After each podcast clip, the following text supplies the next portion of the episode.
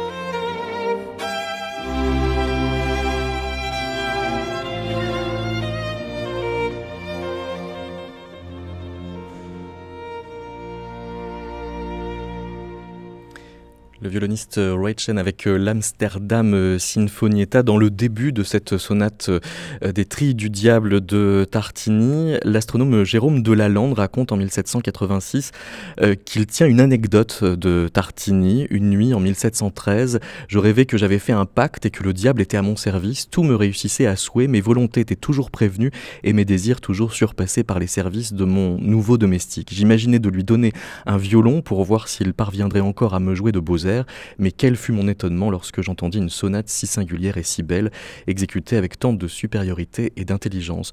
Bonjour Jacqueline Carrois. Bonjour. Ce rêve euh, a une grande postérité puisqu'il est euh, abondamment joué après et qu'il est commenté par Freud. Oui, mais pas seulement par Freud, c'est-à-dire ça devient véritablement un rêve qu'on répète tout le temps, tout le temps. Freud ne, ne vient qu'à la suite d'une longue chaîne. Et pour Freud, je résume, donc le diable, c'est les obscures puissances de l'inconscient, c'est ce qu'il dit. Hein. Euh, donc, mais on le, trouve alors et sous deux versions un peu différentes. Il y a deux manières de le raconter euh, au XIXe siècle.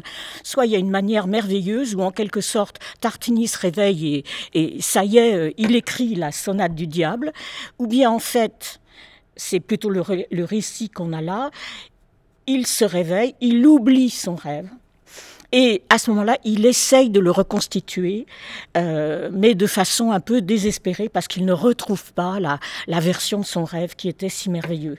Et au fond, on a une version, si vous voulez, merveilleuse au XIXe siècle, et puis une version peut-être plus réaliste, qui correspondrait par exemple à aussi à ce qu'ont répondu certains musiciens lorsqu'on les a au XIXe siècle, lorsqu'on les a interrogés sur leurs rêves. Par exemple, Vincent d'Indy a dit un petit peu que en fait il, ne, il, ne, rêvait pas à proprement parler, mais que le, le, sommeil lui lui inspirait en quelque sorte sa musique dans certains cas.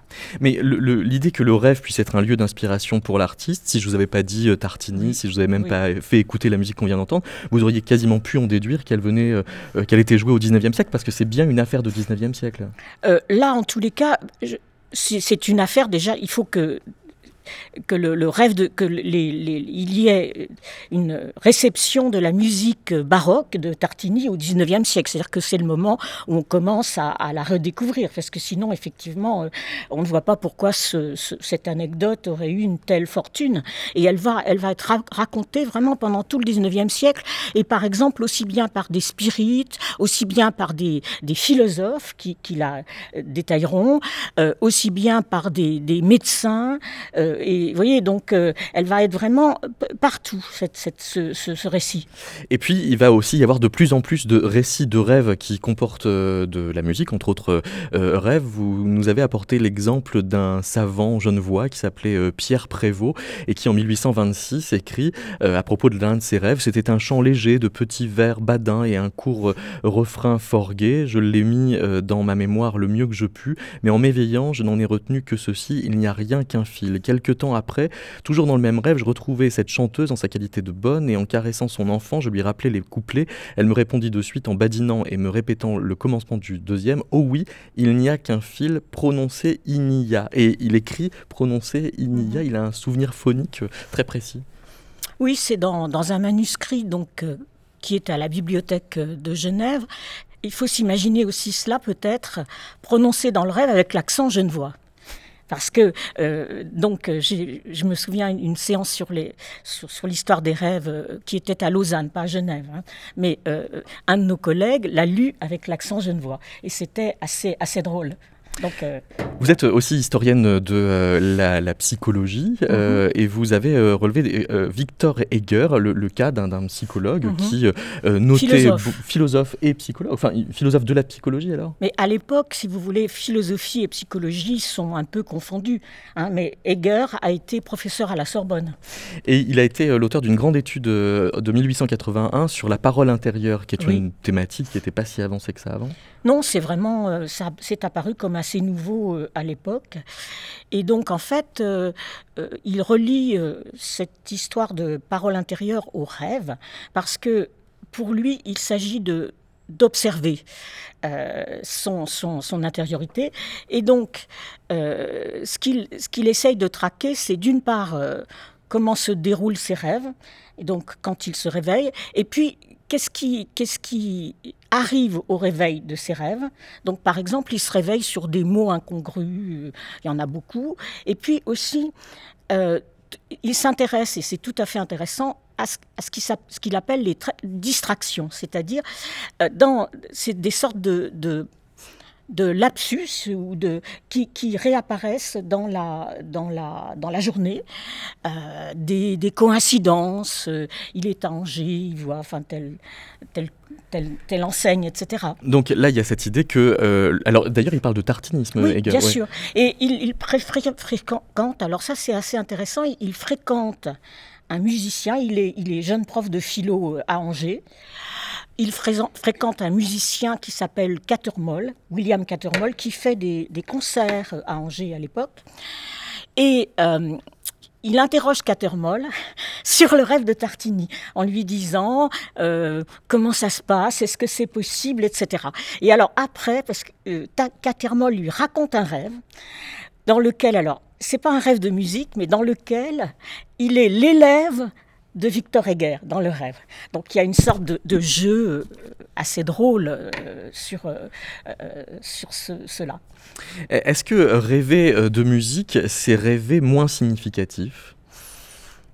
Mais je, ne sais pas, je ne peux pas vous répondre. Là, franchement, je suis. On démêlera ça peut-être tout à l'heure avec Santiago et Spinoza. D'abord, bien préciser qu'on interprète les rêves depuis bien avant le 19e siècle, depuis même avant l'ère commune. À l'époque, un siècle avant l'ère chrétienne, il y, avait, Artémidore qui avait écrit une clé des songes. Oui, c'est un, ce qu'on appelait un onirocrite, un mot barbare. Onirocritique, oui. On parlait d'onirocritique. Et après, on parlera de clé des songes au 19e. Hein. Et donc, euh, écrit une clé des songes qui va se transmettre dans dans toute l'histoire occidentale, hein, qui va être adaptée, parce qu'il y a des passages un peu trop crus, alors on les, on les supprime éventuellement, et, elle va être adaptée et elle va circuler pendant tout le, euh, toute l'histoire occidentale. On parle d'interprétation théorématique, ça veut dire quoi? Alors il y a deux sortes d'interprétations pour, euh, pour. Il y a schématiquement, hein, c'est pas une interprétation, oui si c'est une interprétation, pardon. C'est-à-dire théorématique, c'est quand le rêve annonce euh, ce qu'il montre. Par exemple, euh, quelqu'un qui rêve d'un naufrage et après, il va y avoir un naufrage. Ça veut dire prémonitoire alors? Oui, prémonitoire. Mais vous pouvez avoir un rêve prémonitoire qui est allégorique, c'est-à-dire que c'est un sens caché qui est annoncé. Donc il faut décrypter ce sens. Par exemple, euh, vous pouvez avoir un rêve de naufrage qui va annoncer la mort. Ah oui, c'est une métaphore donc. Non, une allégorie. Une, allégorie. Enfin, c'est le terme qui est utilisé en grec. Hein. Je, voilà. Donc, euh, et là, du coup, pour, pour interpréter ces rêves-là, bah, il faut avoir une clé des songes. Donc si je rêve que je conquiers l'Everest, ça a trois possibilités de signification. Soit je vais véritablement euh, monter sur la montagne. C'est prémonitoire euh, théorématique, voilà. Oui, soit je, vais euh, surmonter un effort quelconque. Oui. Soit ça veut rien dire. Ça pourrait aussi vouloir rien dire. Ou ça pourrait être simplement un souvenir qui revient un peu erratiquement. Voici L'Andante Amoroso de la suite lyrique d'Alban Berg dont on va s'entretenir dans un instant avec Elisabeth Brisson.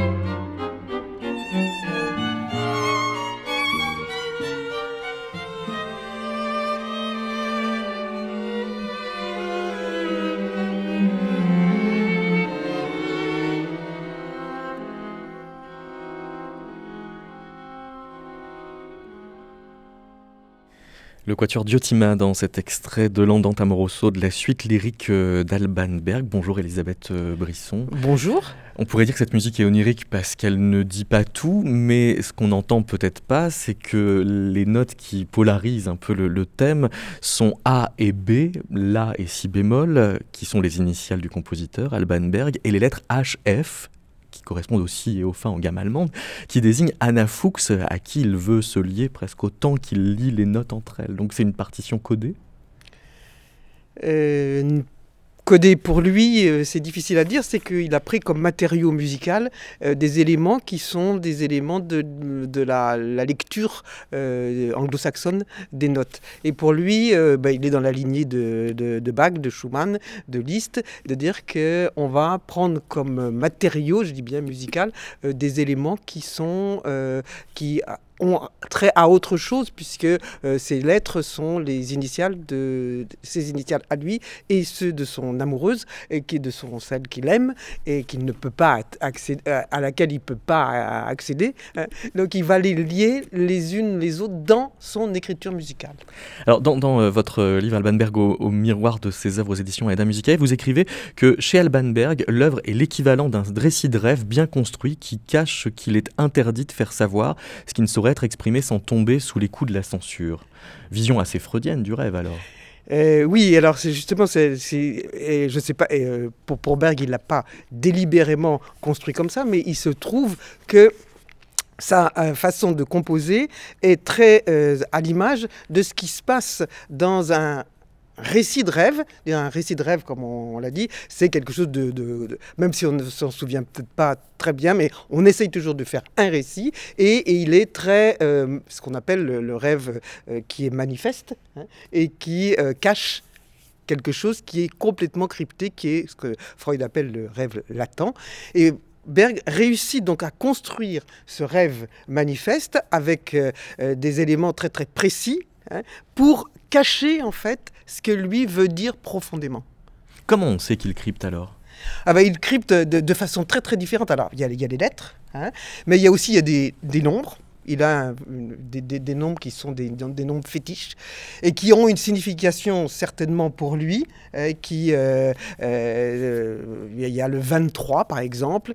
Et alors, est-ce que, qu'est-ce que, pourquoi le 23 Il y a peut-être une date, mais et également quand on voit les lettres de son papa, eh bien, ça fait, ça fait 23. Donc, comme si son père était crypté dans sa façon de, de composer. Et il a, Berg a une façon très euh, incroyable de, précision pour euh, construire ce discours qui va être un discours euh, manifeste et très cohérent, cachant, enfin cachant. Ah oui, parce qu'il cache quoi alors? Ah, il cache tout ça, tout, tout, ce, tout cet inconscient. cette, si c'est juste pour nous dire qu'il est amoureux d'Anna Fuchs, c'est beaucoup de euh, détours pris pour un faible message finalement. Euh, sauf que alors Anna Fuchs, euh, c'est que Anna Fuchs, c'est un, je veux dire que un épiphénomène par rapport à sa propre vie intime.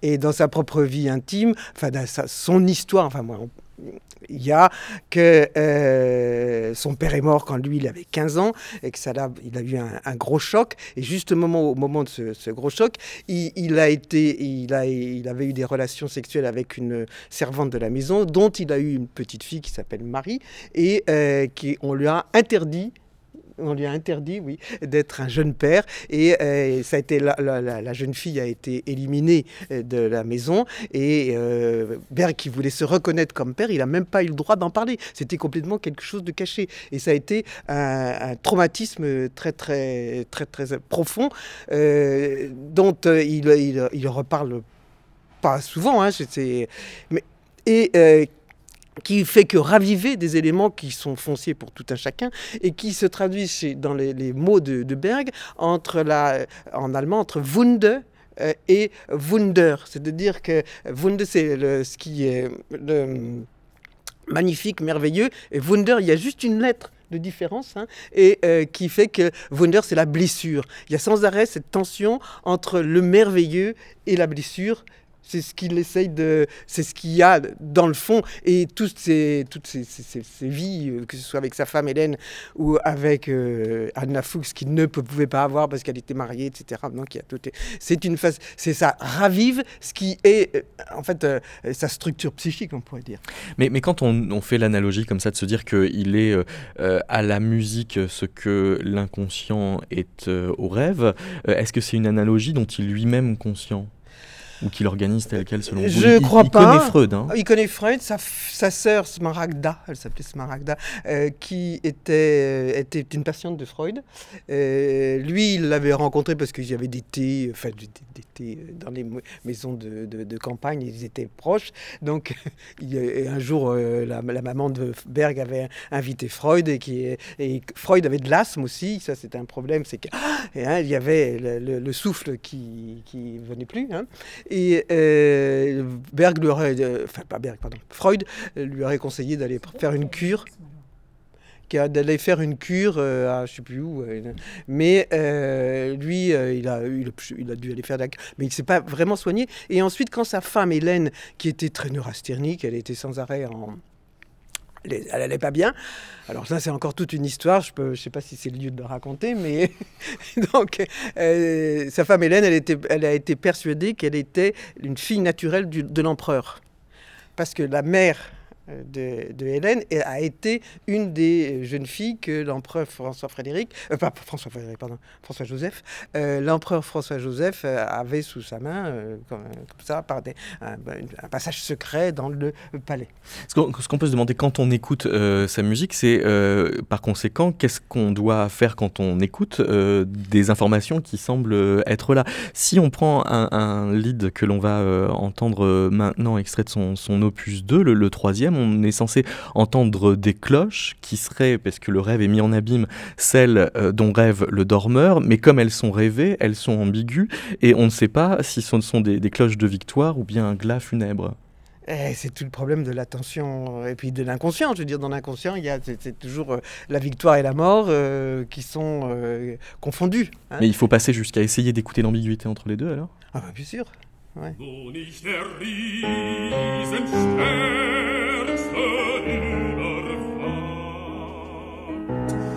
Aus dem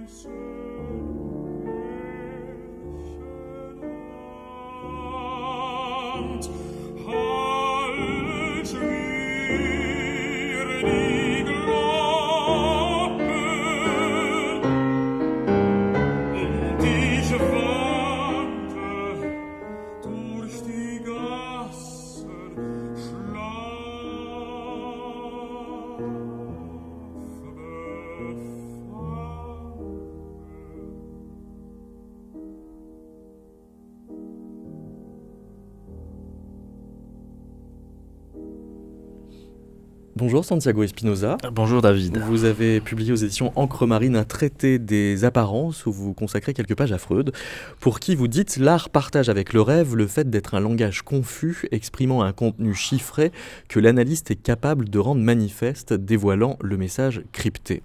Or, pour vous, euh, la musique a mieux à faire que de crypter les choses, puisque par définition, elle ne délivre même pas un message.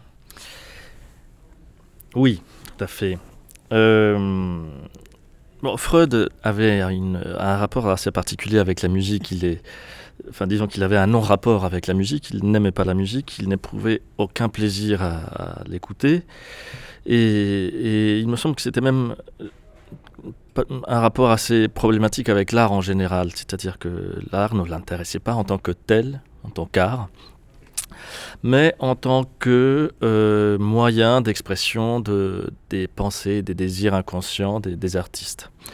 Donc euh, il le dit très expressément dans, dans, son livre sur le Moïse de Michel-Ange, où il dit, euh, moi, les, formes artistiques, bon, c'est pas ce qui me, ce qui me ravit le plus si je n'arrive pas vraiment à comprendre ce, qui se passe dans, la tête de l'artiste au moment où il crée quelque chose, je reste un peu pantois. Et euh, du coup, comme dans la musique, je comprends absolument pas ce qui se passe et je ne vois pas du tout le contenu de la musique, ben, je ne m'intéresse pas du tout à la musique. Euh, et ce qui l'intéresse, évidemment, vous connaissez ses analyses sur, euh, sur la, statuaire, sur, la, sur le Gardiva de Jensen. Euh, c'est toujours cette idée, euh, très partagée encore aujourd'hui, que, je sais peut-être même dans cette audience, elle est partagée, l'idée que l'art a un contenu qui est différent de la forme. Et donc que lorsque lorsqu'on écoute un morceau de musique, comme on vient de l'entendre, on, n'a entendu qu'une forme musicale qui ne sert qu'à exprimer un contenu dont elle diffère, contenu qui est ou bien politique, ou bien inconscient, ou bien sexuel, ou bien autre chose. Et donc la, la tâche du critique, et notamment du psychanalyste, serait de déchiffrer cette œuvre pour euh, faire jaillir ce contenu crypté ou caché, volontairement ou involontairement, évidemment. Euh, je ne pense pas que ce soit le cas. Et, et d'ailleurs, plus je pense à, à cette pseudo-distinction forme-contenu, plus je la trouve vraiment... Euh, je cherche mais un mot gentil. Vous la pensez, vous la pensez caduque? C'est joli, caduque, ça va. Non, mais aberrante, mais je ne comprends même pas ce que musique, ça veut dire. Pour la musique. Non, je... Pour tout là. Je j'ai commencé avec la musique en me disant effectivement on ne peut pas imaginer que, les, formes musicales, les arrangements sonores cachent un contenu autre que musical. Même si évidemment, comme, comme le disait Elisabeth à l'instant, euh, il y a des, contenus, euh, des pensées, des, désirs, euh, toute une histoire chez l'artiste qu'il voudrait plus ou moins exprimer. Mais de là à penser que qu'un artiste se dit tiens je vais je vais composer une pièce pour euh, critiquer le système capitaliste. Et pour cela je vais la faire en mineur enfin euh, c'est faire beaucoup, un peu absurde mineur, oui. oui. mais euh, de la même façon que, que tous les, les, lapsus ne sont pas révélateurs euh, tous les rêves ne sont pas significatifs comme vient de nous le rappeler Jacqueline Carrois vous en déduisez que ceux des rêves qui seraient significatifs signifieraient peut-être toujours la même chose à savoir ce qui se laisse signifier ce qui veut bien rentrer dans l'ordre de l'interprétation alors là je bon je vis-à-vis -vis de, de la théorie freudienne des rêves que je trouve très intéressante. Euh, je dirais, et ça je pense qu'on peut le dire sur Freud en général, que il y a un petit problème d'universalisation chez Freud dans ce, désir un peu 19e siècle de, faire une science qui fait que euh, il estime qu'absolument tous les rêves ont une signification et que toutes ces significations sont euh, latentes, donc cachées, à moins de faire des rêves enfantins. Euh, mais qu'il y a toujours quelque chose à chercher euh, en interprétant les rêves. Je je serais d'accord jusqu'à un certain point. Je ne sais pas si vraiment on peut, on peut dire ça d'absolument tous les rêves, je ne pense pas. Et je serais d'accord avec euh, ce qui a été dit tout à l'heure. Euh, je pense qu'il y a des rêves qui effectivement ne signifient pas grand-chose. Où il y a juste des images. Et je pense, que, je pense qu'on va revenir là-dessus. Oui. Je voulais juste dire que cela est quand même confirmé par l'histoire. C'est-à-dire quand on est historien des rêves, enfin ce que j'essaye de faire, c'est que j'essaye de voir com combien les rêves, d'abord, ont des sens différents selon les époques, selon les cultures, et puis quelquefois, selon les, je dirais, ben, ça veut rien dire, et c'est noté un peu comme ça. Donc, je crois vraiment que moi, j'ai fait le trajet, disons, de, de, de, partir de Freud et petit à petit, je me suis dit, mais il faut revenir à toute une histoire des rêves. Je suis historienne, c'est vrai, mais qu'est-ce qu'on disait des rêves dans l'Antiquité, qu'est-ce qu'on disait au Moyen Âge, par exemple. Il y a toute une, recherche actuellement sur l'histoire des rêves. Il y a des, historiens qui s'intéressent à l'Antiquité, au Moyen Âge, à l'époque, au XVIIe, XVIIIe. Et Freud a en quelque sorte occulté toute cette richesse de, je dirais, d'une histoire hein, à laquelle je trouve intéressant de revenir. Voyez, par exemple, le rêve de Prévost, je le trouve assez, assez intéressant et assez drôle. Et je ne pense pas qu'on ait besoin de l'interpréter de, de, de façon freudienne. On, va y revenir sur les différences euh, interculturelles parce qu'il peut y avoir entre les, façons même de, rêver et l'importance que l'on donne euh, au rêve. Pour euh, boucler sur cette question de, musique qui n'est pas transitive dans, ce qu'elle peut produire en termes de, sens, vous écrivez dans, dans Traité des, apparences Si je devais ressentir à l'écoute d'une sonate de Mozart un sentiment on ne peut plus courant, disons celui de la perte d'une amoureuse, je ne vois pas en quoi la musique de Mozart serait différente de n'importe quelle autre musique qui se proposerait de transmettre un tel sentiment, ni de n'importe quelle autre forme d'art, ni même du mot qui sert euh, à le désigner.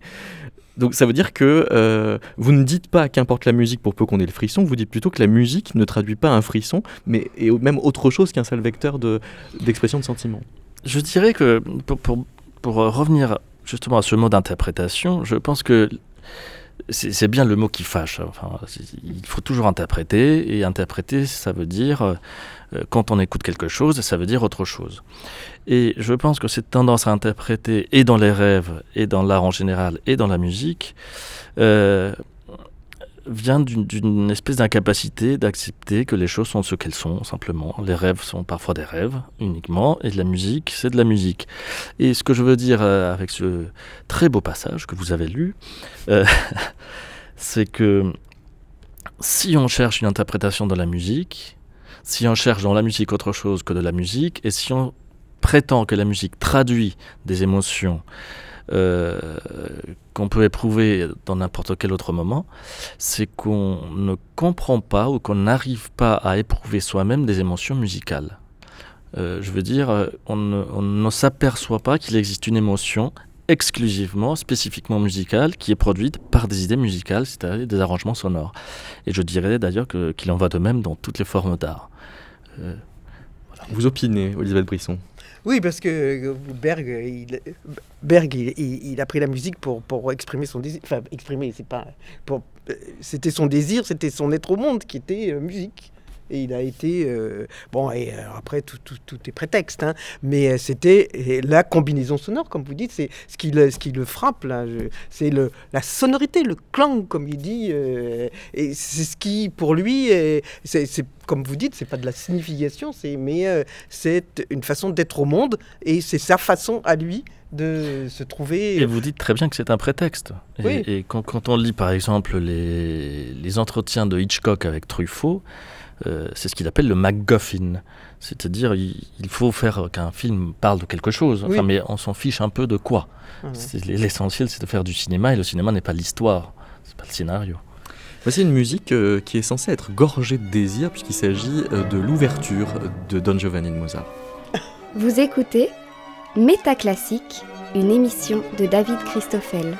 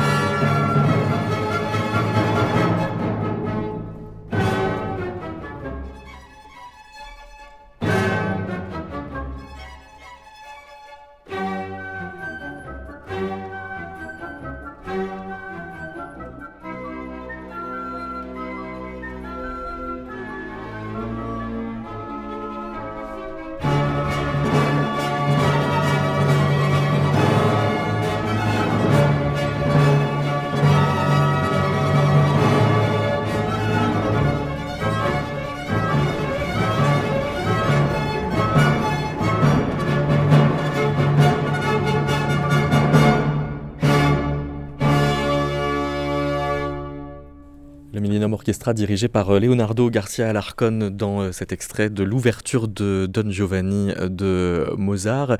Chacun peut y cristalliser quelque chose ou pas.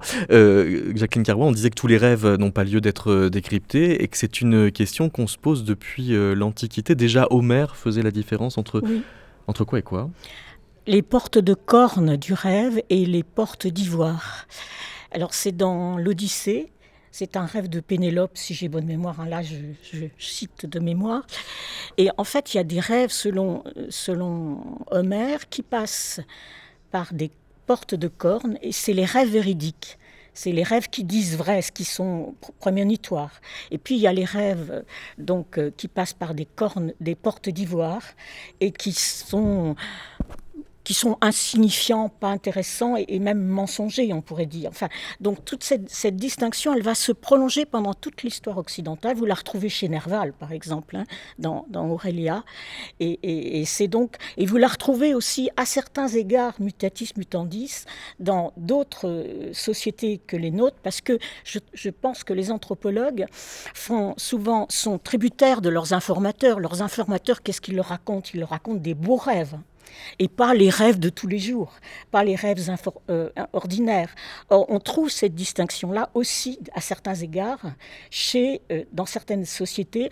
On la retrouve aussi, bien sûr, chez Artémidor. Hein. Il y a les rêves naturels pour Artémidor, et il y a les rêves qui signifient, qui, qui, qui ouvrent sur un avenir. Et les rêves naturels, eh ben, ça peut être des rêves de désir, de besoin, etc. Et dans euh, les interprètes de rêves, il y a euh, une figure peut-être inattendue. Il y a Saint Augustin. Oui. Donc, alors, Saint Augustin, c'est le premier qui s'intéresse, enfin, le premier, non, il s'intéresse aux, rêves érotiques. C'est-à-dire qu'il il, s'inquiète du fait qu'il est donc maintenant devenu chaste, enfin il a eu une vie un peu dissolue, et puis, mais il continue d'avoir des rêves érotiques. Et c'est dans les ah confessions. malgré son désir de son bah vœu de chasteté. Et là, il n'y peut rien. Et ça pose la question de, du rêve érotique qui va se poser tout, tout le temps, tout le temps euh, dans la pastorale catholique. Hein. C'est-à-dire que euh, ça va être notamment la question qui va se poser à propos des curés Hein, les clercs, alors les clercs, ils peuvent faire des rêves érotiques. Alors qu'est-ce qu'on fait par rapport à ça? Est-ce qu'il faut les absourdre Est-ce que, c'est un péché, véniel, mortel, etc.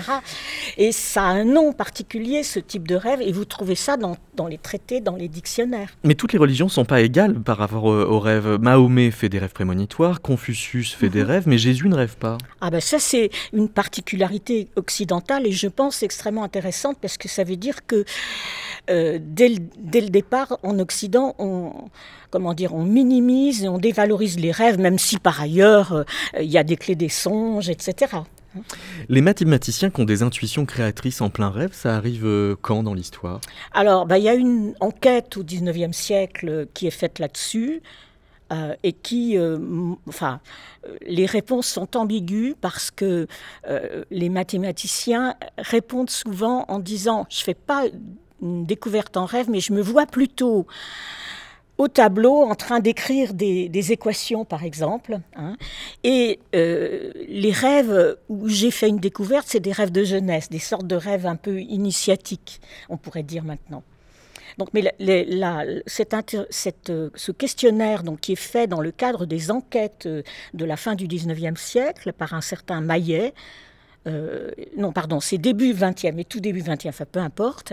Et donc, elle est tout à fait intéressante parce qu'on voit un grand nombre de mathématiciens de l'époque qui répondent et qui connaissent bien d'ailleurs euh, les théories psychologiques, parce que c'est toujours la même histoire. En fait, on rêve en fonction des théories du rêve. On n'est pas, on n'est pas tout à fait neutre et innocent par rapport au rêve. C'est-à-dire qu'on a accusé les patients de Freud de rêver freudiennement. Hein, par exemple, à l'époque. précisément, c'est-à-dire qu'il y a un autoconditionnement à, ben ce qu'on se fait vivre en rêvant, euh, de là à parfois même euh, viser un état un peu rêveur au sein même d'un état d'éveil. Ça peut être ce qu'on appelle l'état de conscience hypnagogique. Oui, alors non, l'état hypnagogique, c'est donc un état euh, dans lequel c'est le moment charnière entre la veille et le sommeil. C'est le moment où on s'endort et on a des, visions. C'est un mot qui est créé par euh, Alfred Maury. Ensuite, maintenant, les, physiologistes actuels parlent aussi d'état hypnopompiste pic, pardon, je voyais, je le prononce mal, pour le, les états du réveil, parce qu'au réveil aussi, on est un peu entre, euh, entre sommeil et veille. Et donc ça, ça peut être propice euh, à, à créer de la, de la musique. Avant les surréalistes, il y a par exemple Saint-Saëns qui euh, visait Oui, des états de conscience oui, particuliers oui, oui, pour oui, écrire. ouais. Oui, tout à fait. C'est-à-dire qu'en fait, euh, on peut dire que c'est dans des états hypnagogiques, enfin c'est ce que dans l'enquête, c'est ce qui apparaît aussi, c'est dans ces états-là, parce qu'il y a eu beaucoup d'enquêtes hein, sur la, la création, et par exemple le, le rêve de Tartini a été présenté effectivement comme un rêve créateur, comme un rêve d'invention. Parce qu'il y a aussi une catégorie de rêves euh, dans l'histoire des rêves qui sont les rêves d'invention.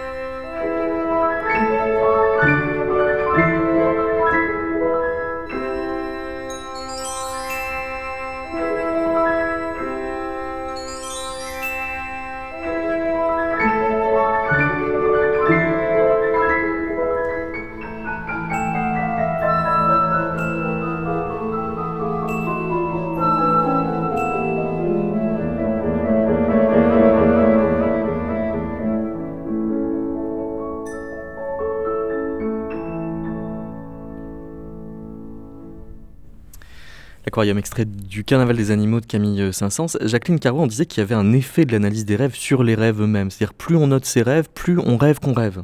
Oui, c'est ce qu'on appelle les, les rêves euh, lucides actuellement, enfin les rêves dans lesquels on est conscient de rêver, et effectivement, ça développerait cela, et plus on, on les note, et plus, plus on s'en souvient en quelque sorte. C'est aussi la, la- ce qui, ce qui, le point important.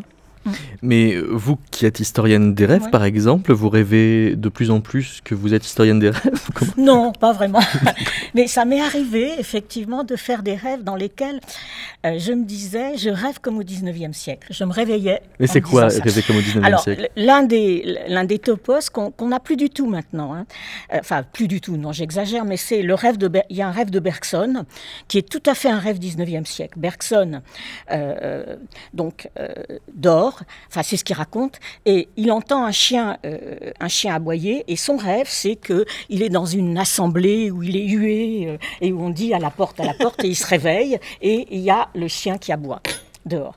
Et donc moi, ça m'est arrivé une fois de me réveiller, euh, il y avait du bruit dehors, et ça m'a donné un rêve, et, je, me, suis réveillée en me disant, mais, ah, mais c'est un rêve comme Bergson et comme au 19e, parce qu'on ne fait plus du tout ce type d'analyse des rêves, ou très peu actuellement. C'est quoi un rêve du 21e siècle? Alors, ben, ça pourrait être un rêve freud- freudien, ça pourrait être un rêve physiologique aussi, enfin, un rêve, euh, vous voyez, euh, euh, avec le sommeil paradoxal. On se dit, oh là là, j'étais en sommeil paradoxal, puisque maintenant, une des, une des hypothèses, c'est de dire qu'on est euh, en sommeil paradoxal. Enfin, vous voyez, donc, je crois qu'il y a, d'autres. je pense qu'actuellement, la psychanalyse est en- en- un peu en, en déshérence, et c'est d'ailleurs. Pas une bonne chose forcément, hein, mais euh, et maintenant c'est la physiologie qui, qui l'emporte. hein, bon. Eh, Est-ce que vous vous intéressez à ce qu'on fait en méditation qui semble être une espèce de Je- rêve non. éveillé dirigé? Je connais pas bien et j'avoue que, mais enfin là c'est une question d'ignorance. hein. Mais euh, ce qui euh, nous emmène à la question des rapports entre rêver et, et penser. Euh, Santiago et, Spinoza, est-ce que rêver c'est beaucoup plus que penser? Et comme on a l'habitude de considérer qu'il faut plus de conscience pour penser que pour rêver, il faudrait peut-être dire est-ce que rêver est vraiment moins que penser? On a plus de conscience pour rêver que pour, euh, pour penser. On a, on a l'impression qu'il y, a- il y a une hiérarchie de clairvoyance qui est quand même au profit de la pensée par rapport au rêve. Je sais pas. Euh, disons que je ne pense pas que rêver et penser soient la même chose déjà. Euh, et d'ailleurs, par le verbe penser, on entend euh, des tas de choses euh, et parfois assez contradictoires. On dit je pense à rien, ce qui ne veut rien dire. On pense que penser, c'est juger. Je pense que ceci ou cela, c'est-à-dire je pense que, telle chose est vraie. Penser, on l'associe à raisonner, à attribuer euh, quelque chose à quelque chose d'autre. Et, et on peut penser aussi, c'est ce que je dis dans ce livre que vous avez là, euh, qui s'appelle L'impensé, euh, que penser, pour certains, ce n'est que avoir présent à l'esprit. Euh, pour, pour Parménide, par exemple. Et rêver, c'est quelque chose d'assez différent. C'est-à-dire que j'ai présent à l'esprit des choses, bien sûr, je, je vois des images, je vois des, des, des histoires, des scènes, euh, j'entends des sons. Il m'est arrivé de composer deux pièces de musique assez mauvaises euh, pendant mes rêves. Une, c'était une chanson brésilienne. Tiens. Et l'autre, c'était un début de requiem. Euh, mais euh, ce n'est pas pensé. Je ne pense même pas que ce soit vraiment un acte tout à fait euh, créateur au sens propre. Quoique, enfin, bon, la, la composition est quand même presque faite. Mais euh, je pense que, que, le rêve comprend nécessairement pour la réalité quand on rêve, à moins de faire des rêves lucides, euh, où on se rend compte qu'on est en train de rêver, mais je, trouve que ça cela reste assez rare, contrairement à ce que disent les élèves maintenant à chaque fois qu'on parle des rêves. Euh, moi, il m'est arrivé deux ou trois fois seulement dans ma vie de me rendre compte que j'étais en train de faire un rêve. Et quand on rêve, on, voit une sorte de réalité, mais euh, dans laquelle on a peu de d'influence soi-même. C'est- une sorte de vie parallèle qui vous est imposée, mais vous ne pouvez absolument rien faire. Un rêve, vous, vous êtes imposé par vous-même, mais, mais votre volonté y est nulle, euh, votre capacité d'incidence y est nulle. Euh, donc je trouve que c'est une, une, activité de l'esprit assez étrange, sui generis, c'est-à-dire il ne ressemble pas vraiment à notre perception courante. Et, et donc j'ai du mal à, à- à me dire que, que nous pouvons faire des tas d'opérations que nous faisons dans la vie quotidienne lorsqu'on rêve, c'est-à-dire euh, euh, réfléchir ou, euh, ou faire des découvertes mathématiques pendant le rêve. Euh, Mais c'est Voilà. précisément ce que vous décrivez là qui laisserait penser que la musique nous mettrait quand même plus du côté du rêve que de la pensée. Bah, je dirais là encore que l'acte créateur, l'acte euh, de, de l'artiste qui compose une œuvre musicale, est, est là aussi un acte euh, sui generis. Enfin, quand, quand on compose, on ne pense pas à, à- à sa copine euh, ou au système politique, on pense à Bah, des Berg, sons. il pense à sa copine apparemment. Oui, mais en parallèle. Non, non, Ah. c'est- c'est- oui, Oui, ça. en c'est parallèle. C'est-à-dire, je, je peux, je peux me dire, bon, enfin, comme je disais tout à l'heure, en rigolant un peu, en pensant à, à Luciano Berio, par exemple, qui est un excellent compositeur, mais qui avait des idées un peu banales, quoi. Enfin, bon, on va critiquer le capitalisme, comme je disais Ah, tout à des l'heure. idées politiques, Oui. pas des idées musicales. Voilà. Et donc, on peut avoir des idées musicales géniales, et en même temps, croire, même être persuadé que ces idées musicales ont un rapport quelconque avec les idées un peu courantes ou banales qu'on a par ailleurs en politique ou, ou de- des sentiments amoureux ou romantiques ou autres. Je ne pense pas que l'élément euh, euh, qui permet à l'artiste de composer ou de créer quelque chose vienne d'ailleurs que de l'art lui-même. Je, pense que le, musicien compose déjà avec des idées musicales, comme le peintre pense déjà en, en couleur et, le, et- en, texture. Quoi. Donc je pense que ce sont des activités mentales différentes qu'on ne peut pas vraiment euh, confondre. euh, Jacqueline Carrois Moi, je voudrais dire que le rêve n'est pas seulement un phénomène privé. C'est-à-dire que c'est un phénomène qu'on socialise toujours. Les animaux rêvent, moi je suis d'accord, mais qu'est-ce qu'ils font pas les animaux? Ils racontent pas leurs rêves, ils en font pas des supports de croyance, par exemple. Or, moi en tant qu'historienne, je travaille sur des rêves, euh, et, et, tout le monde en fait travaille sur des rêves racontés, publiés, euh, notés, etc. Donc ça, ça me paraît vraiment très important que le rêve humain est un phénomène privé et, tout à fait euh, euh, mental, mais aussi un, phénomène qui est divulgué. Sinon, il n'y a pas de rêve. Un rêve qui n'est pas raconté, il n'existe pas, en quelque sorte. Enfin, d'une façon ou d'une autre, hein, pas divulgué, etc. Et ça, ça me paraît le point très important. Et moi, je suis très prête à penser que mon chat rêve. Je le pense très volontiers, mais simplement, il ne me raconte pas ses rêves et il ne le raconte pas à ses congénères. Et ça, c'est important. c'est pour ça que vous n'en faites pas de livre, hélas. Des rêves de votre chat. Eh ben non. mais euh, j'ai mis des, chats dans mon rêve, quand même. J'ai mis des rêves de chats du 19e. Ah, quand des humains rêvent de leur chat Ou oui, de chats oui. quand, les, quand les humains rêvent de leur chat, et là, j'en ai plusieurs exemples. Eh, est-ce que les, les, traditions interprétatives peuvent euh, changer? C'est-à-dire, est-ce que rêver de chat, c'est, euh, ça a le même signe quand on est au 16e siècle, au 19e alors oui, mais, si vous voulez, rêver de chat, par exemple, dans les clés des songes, en général, c'est mauvais signe. Hein. C'est euh, le chat est un animal sournois, contrairement au chien dans les, dans les clés des songes que j'ai consulté. Hein. Et je pense que c'est la même chose chez Artemidor. Mais c'est vrai qu'il y a une évolution des clés des songes, mais très très lente. Alors, par exemple, vous voyez au 19e siècle apparaître des entrées qui, évidemment, sont pas chez Artemidor.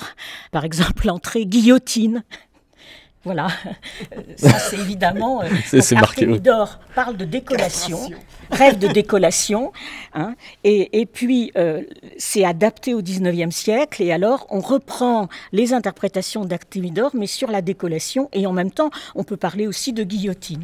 Mais rêver de musique alors, c'est bon, bon ou mauvais signe? C'est plutôt bon signe. Enfin, de ce que j'ai lu, attendez. Même si c'est de la musique de basse qualité.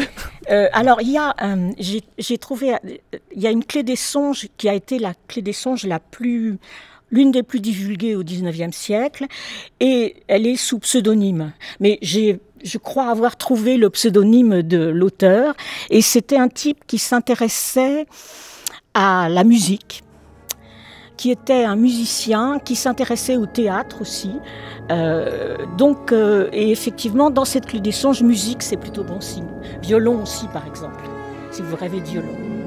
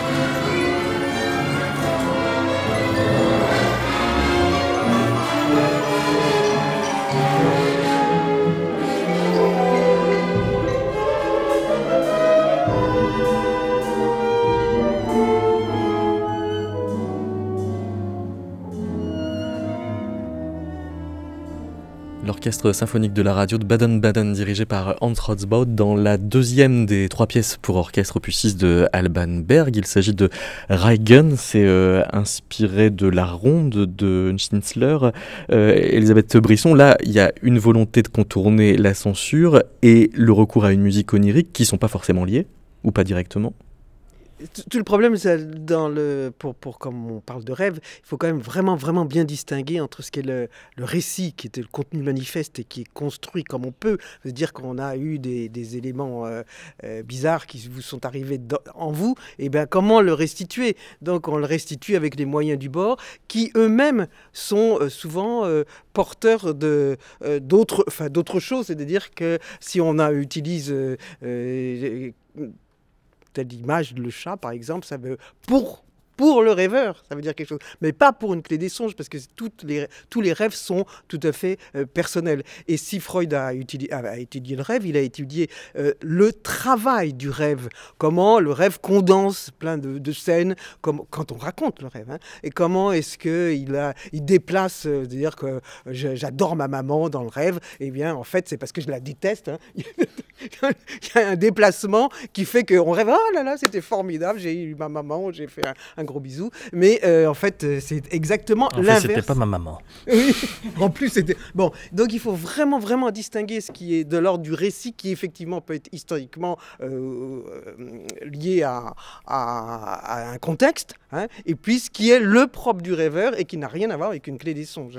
Euh, pour conclure, qu'est-ce qu'il faut dire Que, en fait, on ne rêve jamais quand on écoute de la musique de la même façon que euh, quand on est avec euh, Freud, on, on, travaille sur son rêve, mais c'est une autre activité. Enfin, moi, je pense que les rêves de Freud ne sont pas des rêves, ce sont des rêves à deux. Il ne faut pas oublier qu'il y a l'analysant et l'analyste et que c'est des rêves à deux.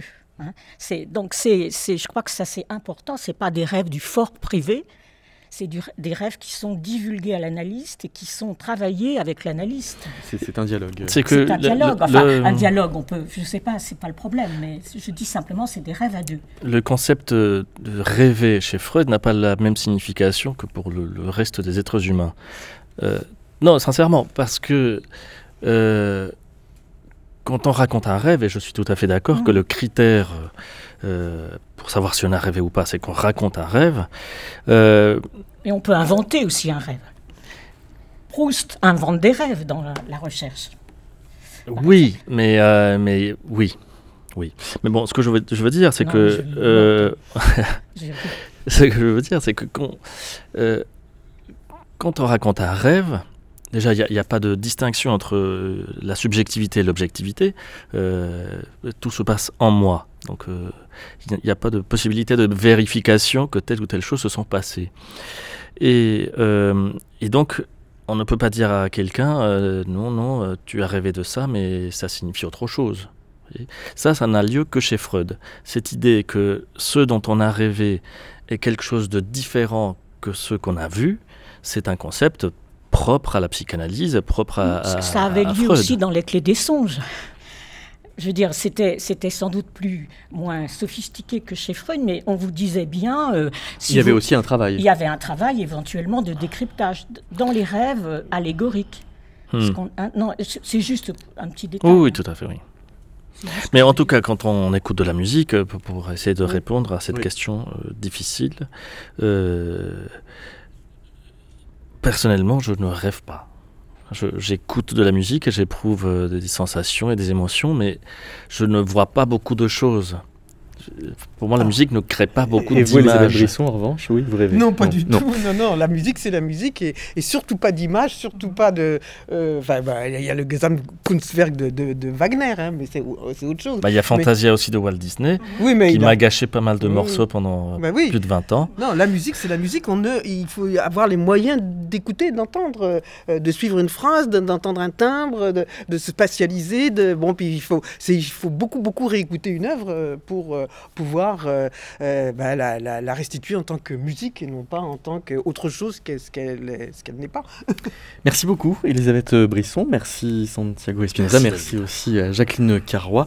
Et puisque c'était euh, la première fois que nous enregistrions Métaclassique en public, merci au public réuni à la BPI, la bibliothèque publique d'information qui nous accueillait. Merci à elle.